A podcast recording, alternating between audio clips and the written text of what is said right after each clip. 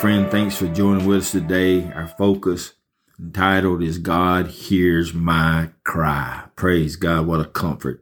Second Samuel twenty-two and four. I call to the Lord who is worthy of praise, and I am saved from my enemies. There's no greater feeling than arriving home safe from a dangerous journey. We like to tell others about our ventures, but we often forget to worship God with prayers of praise for granting us safe passage.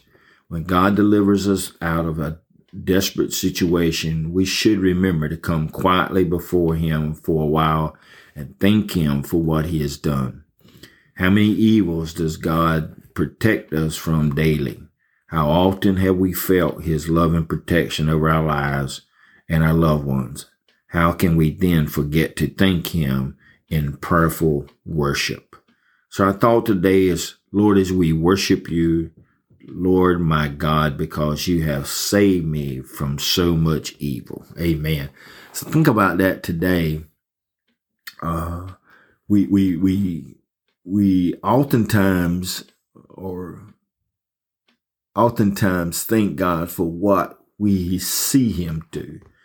But man, when we think about all that he does in our life and protection and sparing us from things that we do not see, should be something that would encourage us and motivate us to continue to walk in his presence prayerfully and with praise and with worship.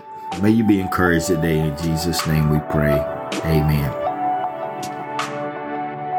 A Word of Encouragement is produced by Turning Point Ministries.